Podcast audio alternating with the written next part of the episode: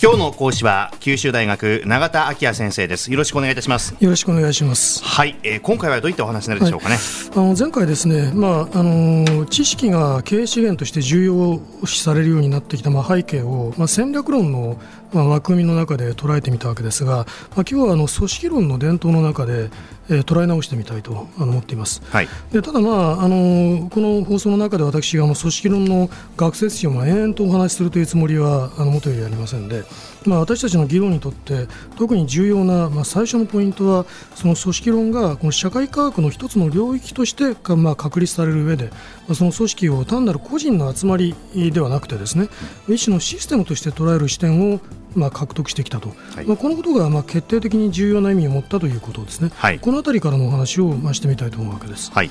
でまあ、そういう視点を初めて、まあ、定義的にあの組織論に導入した人はチェスター・バーナードという人であったと、まあ、目されています。で、まあ、バーナードという人はあの1938年に「経営者の役割」というまあ本をあの刊行しているんですけど、まあ、その中で組織というものをまあ共同のシステム、まあ、コーポレーティブシステムとまあ定義しているわけですね、はい、でこのシステムを構成する要素を、まあ、共同の意欲ですとか共同の目的あるいは、まあ、たくさんの人が働くわけですからその人々の間のココミュニケーションであるというふうには考えたわけですね。この共同というのは協力の協に働くと書いて共同ですね。そうですね。はい、協力して働くということですね。はい、でまあこういうシステム論的な組織観というのはまあその後あのハーバートサイモンという人によってえさらにこう発展させられるわけですね。はい、でサイモンは1978年にノーベル経済学賞を受賞してるんですけれども、まあそれはあのこの経営行動に関する彼の研究がですね伝統的な経済学のこう前提をまあ根底的に批判するという面を持っていたからだと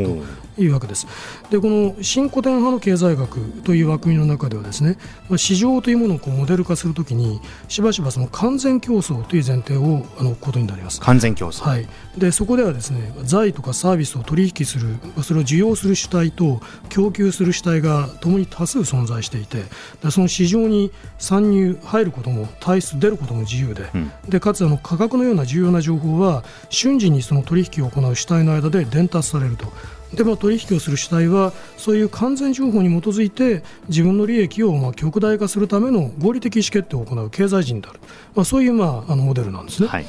だけども、こういったあの伝統的な経済学の前提というのは、非常にこう現実を抽象化することによって、まあ、洗練された理論をあの作ることに成功はしているわけですけれど、まあ、現実には到底ありえないわけですね、でこういう現実に妥当しないということをサイモンはあの問題視していったわけですね。批判者ですよね。そうですね、はい、であの現実の人間というのはですね、まあ、実際に市場で取引を行う際に、まあ、情報を完全に掌握して、その上で最適な意思決定を行えるわけではないわけです。うん、でそれができないというのはなぜかというと、個人としての人間のまあ、認知能力、物事を認識していく能力、あるいは情報を処理していく能力にまあ限界があるからですね、はい、でそのためにあの個人としての、えー、人間の意思決定というのは、まあ、その合理性がいかに合理的であろうとしても限定されたものにならざるを得ないんだということを、あのサイモンは言っています、はい、でそういう状況を限定合理性バウンデッドラショナリティというふうに、まあ、彼は呼んでるわけです。限定合理性、はい、はいでその上でですね、まあ、組織っていうのはこの限定合理性を克服するためのシステムであると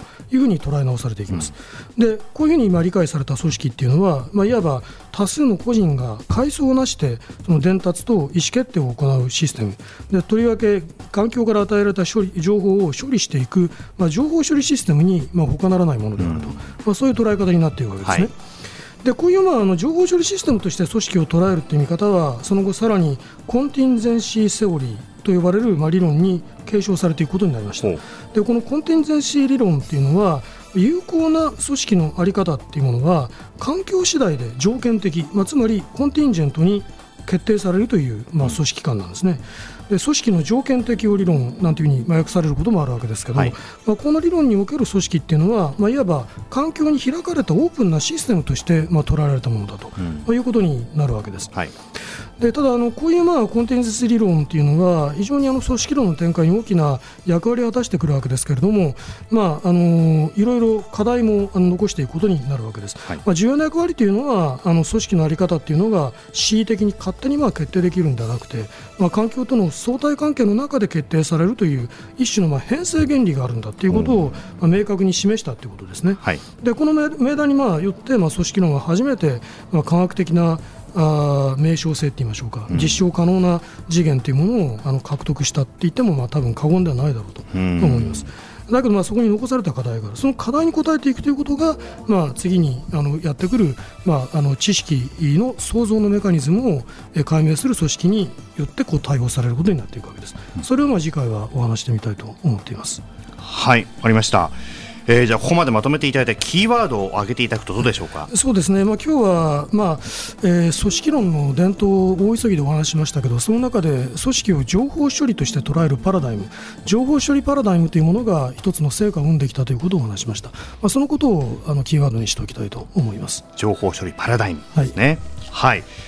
で先生、実は何かお知らせがあるということを伺ってますそうですね、はい、あの今日は一つあのお知らせがあの皆さんにございまして、はい、あの九州大学のビジネススクールの、まあ、平成25年度の入学者に一般選抜でまもなく開始されます、はい、まあ、出願期間は10月の1日からあの10月5日までですが、まあ、これに先立ちましてあの大学説明会をあの含むオープンキャンパスを、まあ、9月の15日の、えー、午後5時から九州大学の箱崎キャンパスの経済学部棟で開催します。ふるってあのご参加いただきたいと思っています。はい、でさらにですね9月の16日のあの午後1時から、えー、QBS ビジネスプランコンテストというものがまあ、地産ホテル博多であの開催されます、はい、でこちらの基調講演にあの佐賀県の古川知事をお招きしまして、まあ、地域社会の未来を創造するということをテーマにして、まあ、唐津市での雇用創出に向けた、まあ、いろいろなビジネスプランの提案が行われますので、うん、まあ、ぜひこちらの方にもご参加いただきたいと思います、まあ、詳しいことはあの QBS のホームページをご覧いただきたいと思います。そうですね、はい、ホームページの方をご覧いただくとよろしいかと思います、はいということで、えー、今朝は九州大学永田昭也先生でした。ありがとうございました。どうもありがとうございました。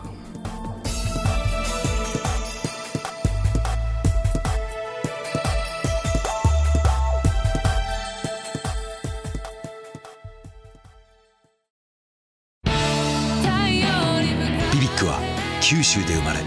九州の人たちに光を届けています。九州のお客様が光り輝くようにそれが QTnet の変わらない思いです。キラキラつながる「 QTnet」